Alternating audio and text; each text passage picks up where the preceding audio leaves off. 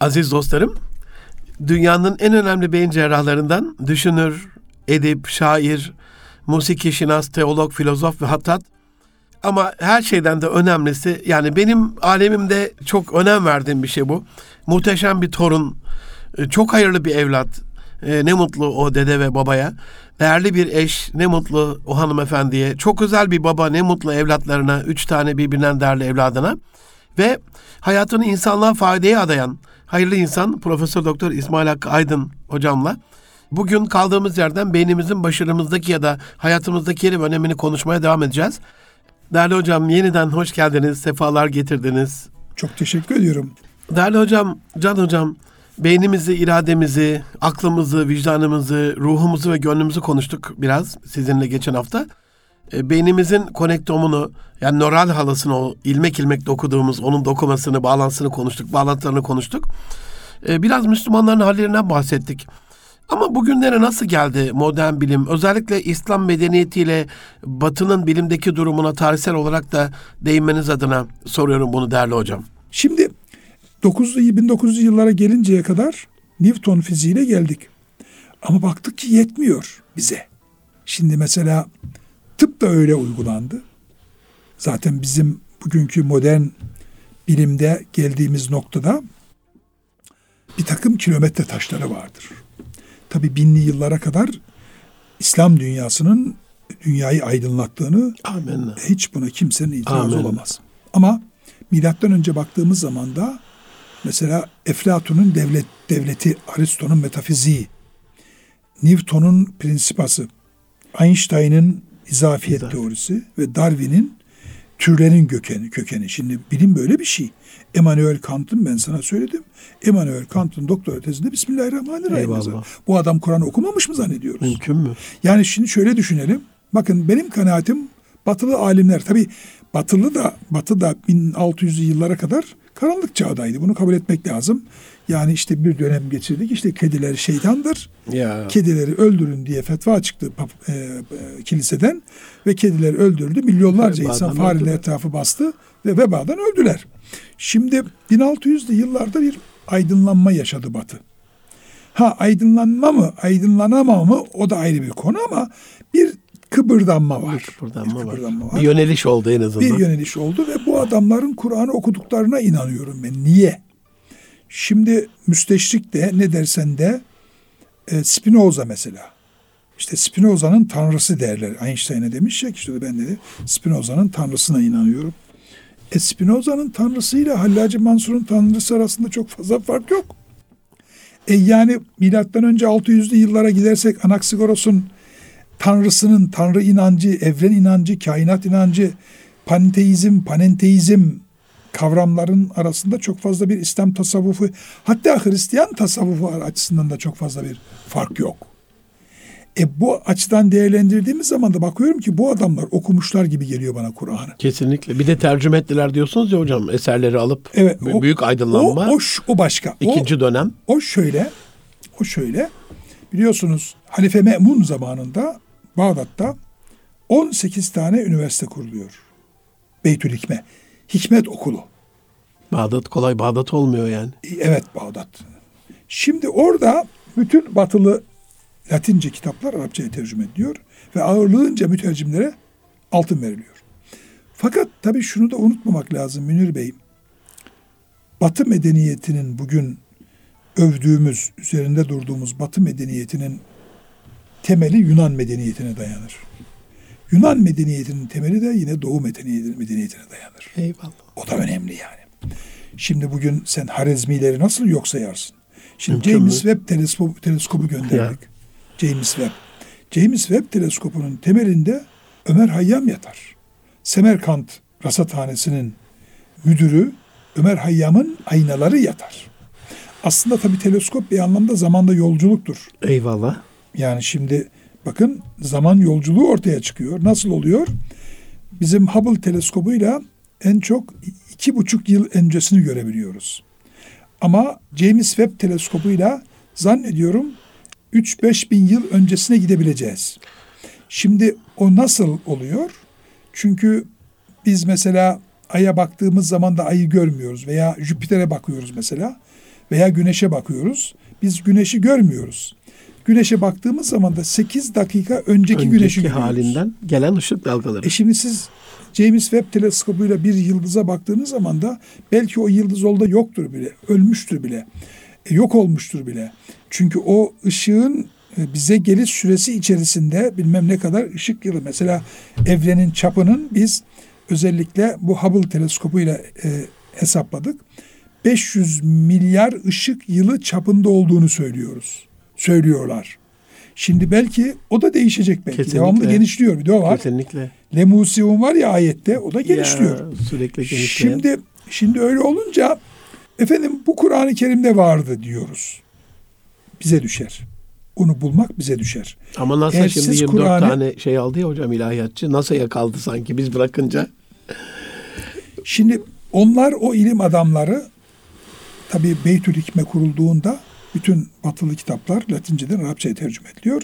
Tercüme büroları açılıyor filan.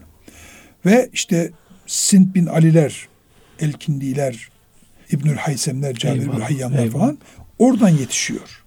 Sonra tabii Nizami medreseleri, onu da ihmal etmek lazım. Kesinlikle çok büyük bir yeri var. Çünkü benim kanaatime göre Nizâmülmülk'ün siyasetnamesi devlet idaresi açısından dünyadaki 3. eserdir. Birincisi Eflatun'un devletidir. Evet. İkincisi Farabi'nin Medinetül Fazılasıdır. Ve üçüncüsü ise Nizâmülmülk'ün, ki Nizâmülmülk 1092 yılında Nihavent'te katledilmiştir Hasan Sabbah tarafından. Onun siyasetnamesi. Siyasetname 17. yüzyıla kadar da okutulmuştur. Le Prince diye Machiavelli tarafından da intihal edilmiştir. Ve dördüncüsü ise Thomas More'un Ütopyasıdır. 1400'lü yıllar ve o da İngiltere'de kral tarafından o da idam edilmiştir. Kafası kesilmiştir. Şimdi bu açıdan baktığımız zaman da binli yıllarda Gazali'nin ölümü, işte İbn-i Sina'nın ölümü 1038, Hayyam'ın doğumu 1048, mesela Biruni'nin ölümü 1048, Hasan Sabbah'ın doğumu 1050, 1124'te vefat ediyor. 1131'de Ömer Hayyam vefat ediyor. Bu matematik Hayyam kuralları var. 1111'de Gazali vefat ediyor. Hicri 150'de İmam-ı Azam vefat ediyor. Ondan 3-4 sene önce Cafer-i Sadık vefat ediyor. Biraz daha önce Hasan-ı Basri vefat ediyor. Ondan sonra biz tamamen uykuya yattık. Bir gaflet uykusu. Eyvallah. Bir grup geldi bizim elimizin bir avuç toprak attı üstümüze gitti. Bu arada Batılılar da o gaflet içerisinde ama 1600'lü yıllarda bir uyanma başlıyor ve o ilim adamları İncil'i okudukları gibi kesinlikle Kur'an'ı da okuyorlar. Kesinlikle. Şimdi bakın Jan Hus diye bir adam vardı. Jan Hus 1400-1500'lü yıllar bu Prag Üniversitesi'nin rektörü. Yani Prag Üniversitesi'nin rektörü diyor ki ya sizin bu yaptığınız doğru değil. Cennetten köşk satamazsınız. Cennetin anahtarını satamazsınız. Böyle bir şey İncil'de yok. Kendi ilahiyat profesörü. İncil profesörü. Ve adamın kitaplarıyla birlikte Konstanz'da, yani Almanya, bugünkü Almanya, İsviçre, Avusturya hududunda Lindau vardır. O Lindau'nun yakınlarında bir Konstanz gölü vardır. O gölün kenarında adamı ve kitaplarıyla birlikte yakıyorlar. Eyvallah. Şimdi o dönemlerden de geçiyor ama sonra 1600'lü yıllarda bir uyanma başlıyor. Bizim kaç tane İslam alimimiz, dinler tarihi ile ilgilenenler hariç olmak üzere İncil'i de Tevrat'ı da baştan sona okumuştur. Muharref olsa bile kaçı okumuştur. Ama adamlar Kur'an'ı okumuşlar. Okur. Yani ben Darwin'in de Kur'an'ı okuduğunu düşünüyorum. Çünkü kitabında hep söyle, ben kitaplarımda yazdım. Darwin kitabının, Türlerin Kökeni kitabının 428. sayfasında İlk hücre, bütün hücreler bir başka hücreden doğmuştur diyor. Ama ilk hücreyi Allah yarattı diyor. Evet. Creature tabirini kullan, yaratıcı. İlk hücreyi yaratıcı yaratmıştır diyor. Şimdi böyle olunca bizim uyanmamız için bir stimulus gerekiyor. Bir uyarı gerekiyor. Peki bu İnşallah. Nedir? Bu nedir? İnşallah. Bu nedir? Tabii bu 1000 yıldır, işte 1111 dedik ya, Gazali'nin ölümü, vefatı. O da enteresan şimdi. Gazali 1076'da Nizamiye medreselerine rektör olmuş. Ya. Baş müderris, dersi am, rektör.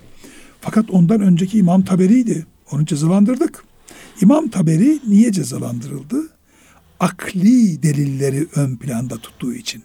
Hani biliyorsunuz birisi nakli delili tutuyor, akli delili tuttuğu için adamı cezalandırdık. Aslında Gazali de akılcıydı.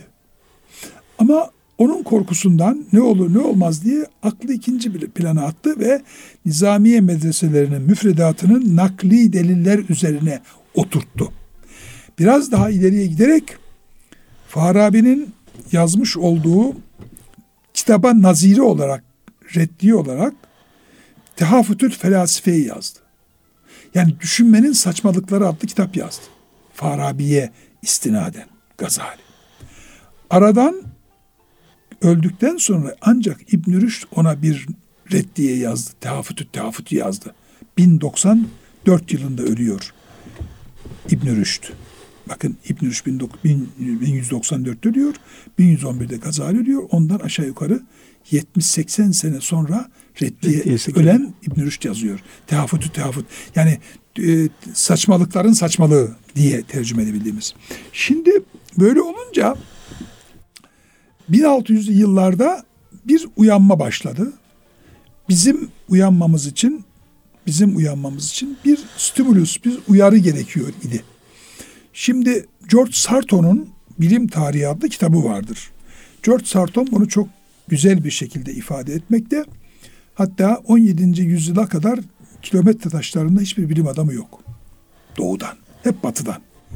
Ve büyük bir atılım yaptı. Bunu da kabul etmek lazım. Ha şu olmamış mıdır? Tabii ki Newton'da, işte diğer işte Leibniz'de, Spinoza'da, Huyggens'da şunlar hepsi bir takım, tabir belki yanlış olacak ama bilimsel intihallere sebebiyet vermiştir.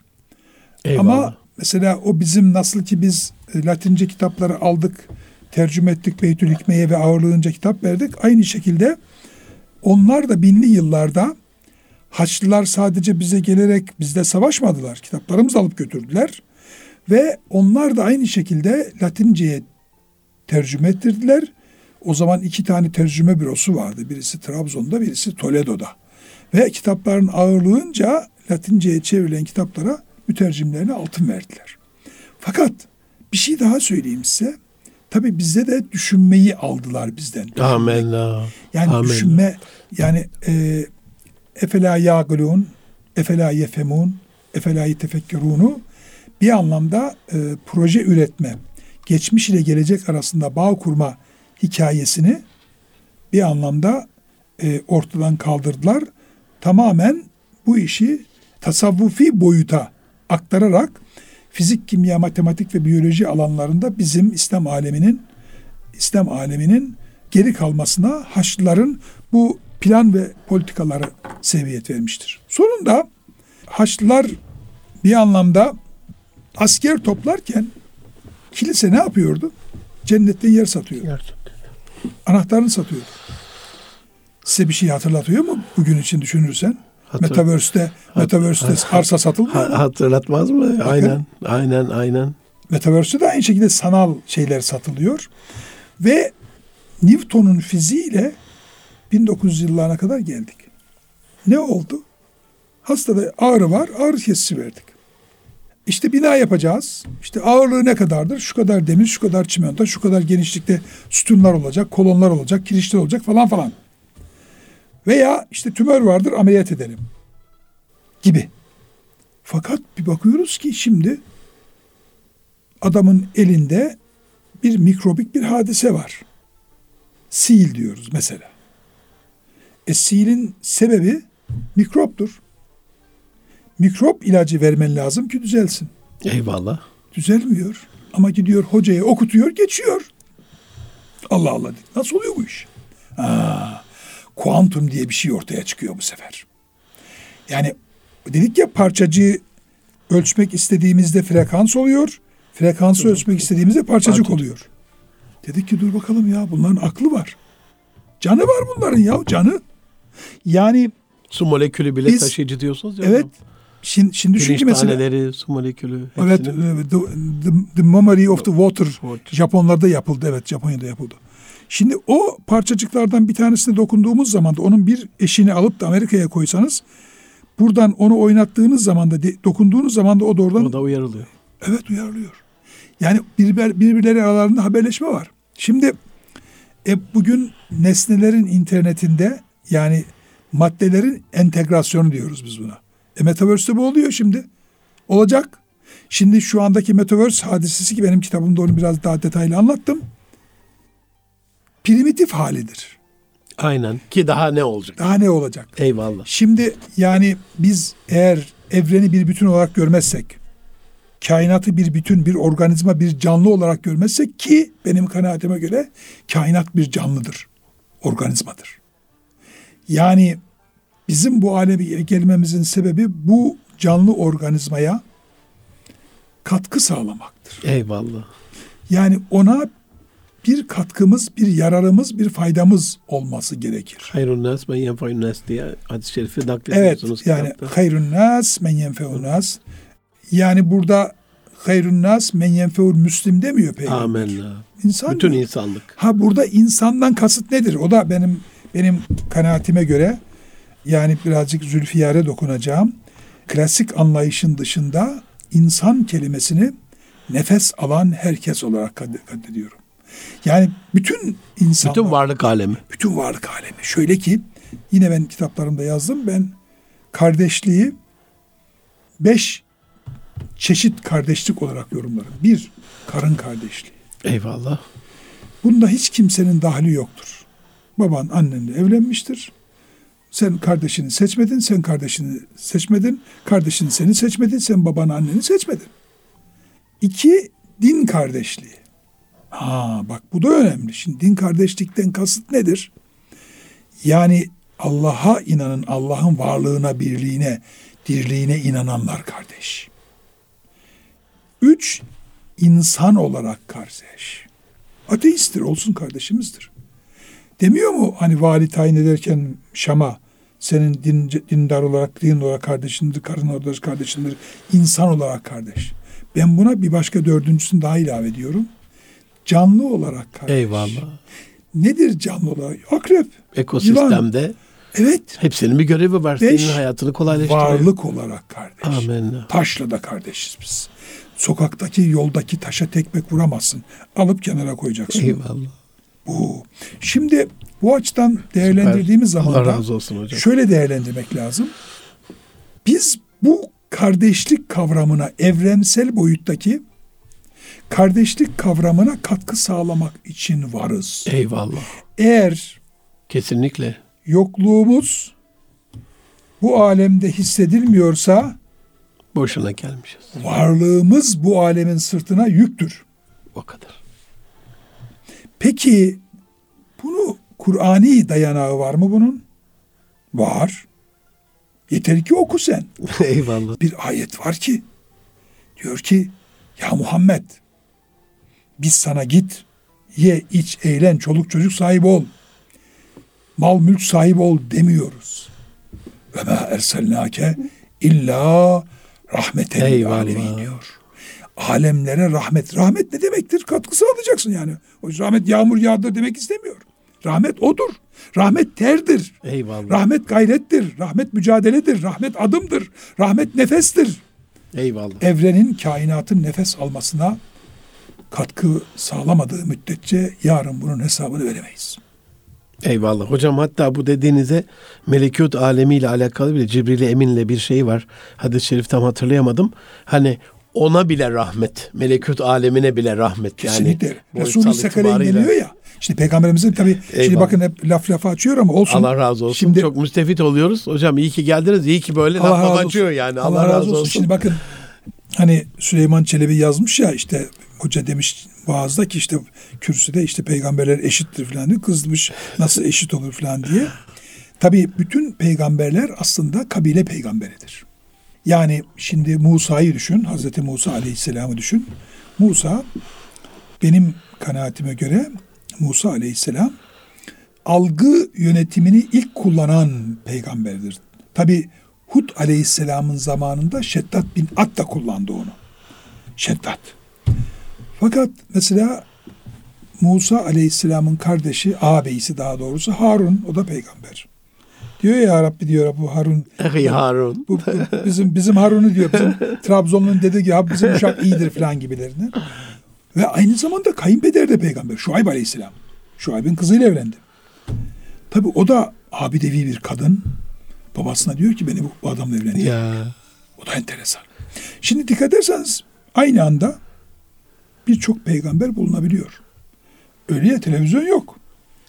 Efendim söyleyeyim, internet yok, telefon yok, o yok, bu yok. Uçak her kavmede bir tane gelmesi zaruri. Geliyor. Peki onlar nebi.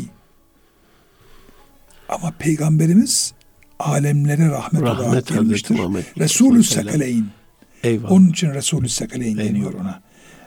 Peygamber Efendimiz'e. Eyvallah. Her ne kadar tabii la nüferriku beyne ahadin min rusulih deniyor. Amenna ve saddem. Ona oradaki şeyi görev itibariyle. Eyvallah. Peki siz bir şey soracaksınız. Hocam ben hiç böyle kıyamadan dinliyorum ama birkaç tane de özel soru sorma hakkımı kullanmak istiyorum moderatör olarak. Zor soru sorma bak. Çalıştığınız yerlerden çıkar. Gazi Eşargil hocamızla çalışmış. Beyin cerrahisinde yapılan ameliyata ismini vermiş. Yani ben şu anda okusam inanın program tamamen biter aldığınız ödülleri. Müstesna bir beyin cerrahı olarak da bir yönünüz var. Yok, onları bana sormayın. Lütfen onları bana sormayın. Eyvallah. Hayır var ama ben ne soracağım? Klasik olabilir ama beyin mi bizi yönetiyor, biz mi beyni yönetiyoruz? Çok güzel bir soru. Bu çok güzel, bu önemli. Evet şimdi hocam. Buradan o şeye gelelim işte. İmana mı geleceğiz buradan? İnşallah. İman. Şimdi bakın. Kim kimi yönetiyor hocam? Kim kimi yönetmeli? Hangisi makbul sizce? Eskiden biz biliyorduk ki bizi biz yapan genlerimizdir. İman kalptedir. Bir kere bu yanlış bir tabirdir. Oradaki kalp bu kalp değil. Bu şu et parçası değil. Gönül. Gönül. Eyvallah. Şimdi şöyle bir çok basit bir örnek vereyim yani. Şimdi eğer şu elim şu kalpte ise, iman orada ise, beyni yok sayalım. Adamın bir tanesine kalp lazım. Bir Hristiyana kalp lazım. Bir Müslümanın kalbini alıp ona taktık. Müslüman mı oldu adam? Yok. Veya bir Hristiyanın kalbini aldık bir Müslümana taktık. Hristiyan mı oldu? Şimdi domuz kalbi takılıyor hocam. Pompa takılıyor her türlü. Hayır. Yani kalp değil. Ki değil. İman. Orada değil. Şimdi önceden biz biliyorduk ki bizi biz yapan genlerimizdir. Bu dünyada insan gen projesinin başındaki insan benim arkadaşım. James T. Watson. DNA'yı bulan adam. Tanıyorum kendisini. Şimdi yapılan çalışmada insan Human Genome Project dediğimiz proje yapıldı. 22 bin tane genimiz var. Biz önceden biliyorduk bizi biz yapan, sizi Münir, beni İsmail Hakkı yapan genlerimizdir diye biliyor idik bilimsel olarak. Fakat baktık ki 22 bin tane genimiz var. Hatta daha önce işte 5 milyon diyorduk, epey, işte 500 bin diyorduk falan. 22 bin tane genimiz var. Sonra baktık ki ya hayvanlarla farkımız var mı diye. Baktık ki dünyanın en yakışıklı adamıyla bir köpek arasında, bir kedi arasında, bir eşek arasında, bir inek arasında %1,5'luk bir fark var. %1,5, %2'lik fark var. Sonra başka bir araştırma yaptık. Bu İngiltere'de yapıldı. 500 monozigot, yani tek yumurta ikizi diyelim. Yani genetik olarak tıpkının kopyası. Gerçi biz bugün kopya insan yapıyoruz bugün. Yani onu da isterseniz başka programda anlatırım. Uzun hikaye. Yani sizin aynınızı yapıyoruz artık bugün. Çinlilerin bir şeyi oldu değil mi bu konuda? O değil. Hayır. O değil mi? Orada yapılan şey farklı. Orada o farklı. Yani nona veluluy diyorsun sen. O farklı. O başka bir şey. O genetiğiyle oynayarak. Burada genetikle oynanmıyor. Genetikle oynanarak. Çünkü genlerle oynamak 2014 yılında Dünya Sağlık Teşkilatı'nın almış olduğu bir kararla yasaklandı. O Çin'deki Nono ve Lulu iki kız kardeşin, onlar genleriyle oynanarak iki kardeş yapıldı. Kopya değil onlar. Kopya yapıldı var. kadın var, adı Eva, Hava. Eva yapıldı. O başka. O sizin aynınız yapılıyor. Klonlama da değil bakın. Klonlamak da başka. Kopya. Şimdi bu 500 çift yumurta ikizinin çalışması. Burada 500 tane tek yumurta ikizi. Hepsi aynı. Doğduktan sonra yani gözünün rengi, kaşı, saçı bilmem hepsi aynı. Doğduktan sonra bunları alıyorlar. Birisini Los Angeles'a, birisini San Francisco'ya, birisini Japonya'ya, birisini şuraya. Dağıtıyorlar bunları. Değişik ortamlarda büyüyorlar. 15-20 sene sonra bunları bir araya getiriyorlar. Evet, bütün tipoloji olarak, fizyoloji olarak, fizyonomik olarak aynı. Ama birisi şekerli çay seviyor, ötekisi şekersiz çay istiyor. Birisi kahve seviyor, ötekisi çay istiyor. İşte birisi uzun boyludan hoşlanıyor, öteki kısa boyludan hoşlanıyor. Ötekisi işte ne bileyim sakal bırakmayı seviyor. Ah kurban oldum hocam, bunu Müslümanlar yapması gerekmez miydi böyle bir çalışmayı? Yani o zaman baktık ki gen değil. Epigenetik diye bir şey var. Yani genler çevreden etkileniyor. Bakın 2014 yılında dünyada, dünya bilim tarihinde dünyayı sarsan 3 önemli durum ortaya çıktı ki bu Nature'da yayınlandı. Brett Taylor tarafından yayınlandı. Bu 3 şeyden bir tanesi Lâniâkea. Ötekisi epigenetik, ötekisi konnektom. Konnektom özellikle. Lâniâkea ne? Lâniâkea gördük ki bu uzaydaki bu Hubble teleskobuyla, tabii daha James Webb atılmamıştı. Uzaydaki bu gezegenlerin kendi aralarında aynen beyindeki nöronların tam kendi aralarında. Tam bir nöral ağ gibi hocam. O resmi gördüm ben de. Evet. Onu ben televizyonda gösterdim. Muhteşem. Yani beyinde çekmiş olduğumuz mikroskopik görüntüyle uzayda Hubble'la çektiğimiz görüntü aynı. Bir bağ var. Biz buna Lâniâkea diyoruz. Yani uzay canlı. Eyvallah. Haberleşiyorlar. Eyvallah. Zaten haberleşmeseler dünyanın altı üstüne gelir. Kainatın altı üstüne gelir. İkincisi konnektom. Yani beyindeki bu nöronların kendi aralarındaki istişari münasebetleri istişare etmeleri. Üçüncüsü de epigenetik. Yani genlerin kendi alanlarındaki istişaresi ve çevreden etkilenmesi. Çünkü bizim çevremizdeki mesela şimdi diyelim ki siz farazı Gaziantep'lisiniz. Trabzon kökenli Gaziantep'li. Siz baklavayı bile biberle yersiniz mesela. Neredeyse ona da biber katacaklar. O sizin lezzet şeyinizi, o genlerinize işlenmiş yani. Eyvallah. Karadeniz'de de Trabzonsporluk mesela. Eyvallah. Gibi. Yani bunlar genlerimizi etkiliyor. Yani eyvallah. Bunu da söylemek lazım bu arada. Önemli çünkü genleri etkiliyor bunlar. Öbür tarafta ceza olarak veriliyor biber, bizde ödül. Şimdi bakın mesela. Ama bakın şimdi ceza kelimesinin üzerinde durmak lazım. Şimdi benimle konuşurken dikkat etmek lazım. Kesinlikle hocam. Ceza kelimesi ceza değildir. Karşılık demektir. Bakın cezanın anlamı eyvallah. Karşılık demektir. Yani benim cezamı Allah versin. Senin de cezanı versin. Ama bunun aslı cezâkellâhu hayran. Allah senin karşılığını hayır olarak versin. Olarak. Ama cezâkellâhu şerren. O başka bir şey. Onun için ceza karşılıktır. Yani bu açıdan değerlendirdiğimiz zaman da günümüzdeki İslam alimlerinin işte dedik epigenetik, konnektom, Lâniâkea falan, İslam alimlerinin hem bilim adamı olması lazım, hem İslam alimi, hem ilim adamı olması lazım. Eyvallah. Yani dünyaya binli yıllardan önce hakim olduğumuz gibi bilim alanında, bilim ve teknolojide bugün ilim adamlarının İslam alimi olabilmeleri için hem ilim adamı hem de bilim adamı olmaları lazım. Kur'an'a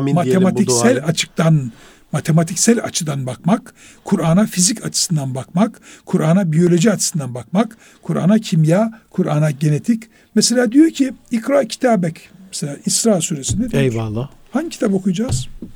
Kitap yok ortada. Daha kitap yok ortada. Peygamber ikra ismi yani neyi okuyacak, yok kitap. Kitabını oku diyor. Ne kitabı? Gen kitabı işte. Herkesin bir gen kitabı vardır. Kader Niye diyor Allahu Teala İsra Suresi yine 13. ayetinde? Demiyor mu ki biz sizin kaderinizi omuzlarınıza yükledik. Peki neydi bu? Demin konuşmamızın başında ifade ettiğim gibi bu nanotüplere geçmiş, şimdiki zaman, gelecek ve bütün ihtimaliyetlerin yüklendiğini, yazıldığını, kaydettiğini söylemedik mi? Eyvallah. Sen ne yapıyorsun oradan? Kendi iradeni seçiyorsun. Peki Kıyamet Suresi'nde ne diyor? Kıyamet Suresi'nin 13. ayetinde diyor ki yünebbeul insani yevme izin bima kaddeme ve akar. Neden sen onu seçtin de onu tehir ettin de bunu ne aldın? Ah sana işte buyur nanotüplerdeki şeyler. Buyur. Bu suyu içebilirsin, atabilirsin, dökebilirsin. Ona ikram edebilirsin. Onu niye verdin? Eğer hayran, demin bahsettik ya. Yani o akıl, vicdan ve ruh. Zeka, nefis ve ego çatışmasından onu şarap içmeyi tercih ettim. Bu masanın şarap var, viski var, su var, kahve var, çay var, hepsi var. Neden onu tercih? Yünebbeul insani yevmezin bir vakat deme ve akar. Orada sorulacak. Şimdi bu açıdan baktığımız zaman da şöyle düşünmek lazım. Kur'an'a bütün bilimsel verilerin ışığında kesinlikle tekrar bakıp, tekrar yorumlamak, tekrar tefsir etmek lazım. Hocam duaya vesile olsun. Tam bu noktada sizin bu Uluslararası İslam Üniversitesi, İslami Bilimler Üniversitesi tam tefsiri tam olarak yapabilmek. İnşallah. Farklı bütün disiplinlerden. Belki bu programın şeyi odur yani. Bir dua alacağızdır oradan. Bir garip dinleyicilerimizden. Vesile olur. El hayru fîmâ beka. Olan her şeyde bir hayır vardı. Belki bu dona şey yapmıştır. Bu noktada ben şöyle bir soruyu daha buna ekleyebilir miyim hocam? Peki. Çok soru soruyorsun. Ya sabahtan beri sen soruyorsun. Hiç konuşturmadın kardeşim ya. Öyle mi oldu hocam? Peki. Eyvallah. Beynimizi yönetmek için Allah hangi dilden konuşmaz? Belli etkiler var. Şimdi, anladım. Ama gen var. Ama sorunuza cevap veremedi ben. Öyle mi? Tabii. Şimdi demek ki baktık. Değerli dostlar, İsmail Hakkı Aydın'la konuşuyorsunuz. Yani ona göre daha cevabın içinde cevap, sorunun içinde cevap, her yerde cevap. Ama onu hiç konuşturmadık bugün. Hakkınızı helal etsin. Yani. Neyse. Alacağımız olsun. Eyvallah. Şimdi bakın. O zaman genlerimiz değilmiş demek bizi biz yapan. Neymiş? Tamam. Nöronlarımız. Konnektom dedim ya. Eyvallah. Beynimiz, düşüncemiz. Yani nasıl bir oturuyoruz böyle bir et parçası yahu. 1400-1500 gramlık bir et parçası. Bakıyorsun, biz oyuz. Fikir üretiyor. Hayır, fikir üretiyor. Birisine bakıyorsun, ona muhabbet duyuyorsun. Birisine bakıyorsun, seviyorsun. Ötekine bak, nefret duyuyorsun. Yani bu nasıl bir duygu? Nasıl bir şey bu? Ve enteresan, beynimizdeki 1,5 trilyon 100 milyar hücre, eskiden biz biliyorduk ki sadece nöronlar, yani 100 milyar nöron kendi aralarında istişare ediyor da karar veriyoruz. Sonra baktık ki bunlara hizmet eden, bunların yardımcılığını yapan astrositler vardır. 1,5 trilyon civarı. Onlar da katılıyor. Onlar da ya böyle yapma, böyle yap, şuraya oraya gitme, buraya git falan. Bu daha iyidir tecrübesini kullanıyor. Bakın bundan hareketle İmam-ı Gazali İbn-i Sina ve Farabi'yi tekfir eyledi. Farabi dedi ki Allah küllü bilir, cüzü bilmez. İbn-i Sina da aynı görüşteydi. Birinci şey bu. İkincisi zaman ezelidir dediler. Orada itiraz etti. Zaman mahluktur dedi Gazali. Ondan dolayı tekfir. Bir üçüncüsü de diriliş sadece ruhani olacaktır dedi Farabi ile İbn Sina. Bundan dolayı da tekfir edildi. Şimdi hani Yasin'de evvelem yarıl insanun na halakna min nutfetin fe vasiyun mubin diyor ya. Kul yuhi ellezî enşeha. Şimdi buradaki diriliş bedenle mi olacak diyor ya, biz onu nasıl yaratmışsak öyle yüzdüz diyorlar. Ayrı diyor. Peki şimdi biz bugün Metaverse'de ne yapıyoruz? Avatarını yapıyoruz ama ruh yok. Beytullah'ı tavaf ettiriyorlar Metaverse'te ama hacı olmuyorsun. Öyle bolluk yok. öyle bir şey yok. Şimdi peki nasıl oluyor bu beyindeki bizi biz yapan? Çünkü o seçiyoruz oradan. O seçen nedir? Yani diyorsun ya ki Allah yani Farabi'nin dediği gibi, yani öyle değil tabii. Cüzü de bilir diye bilmez böyle şey mi? Her şeyi bilir diyorsun ama cüzü bilmez diyor. Böyle saçma sapan şey olur mu? Tabii ki bilir. Ama senin nasıl hareket edeceğini, konnektomunu nasıl kullanacağını bildiğinden dolayı. Bütün algoritmalar. Bilmese oraya yazmaz zaten. Ya. Orada var.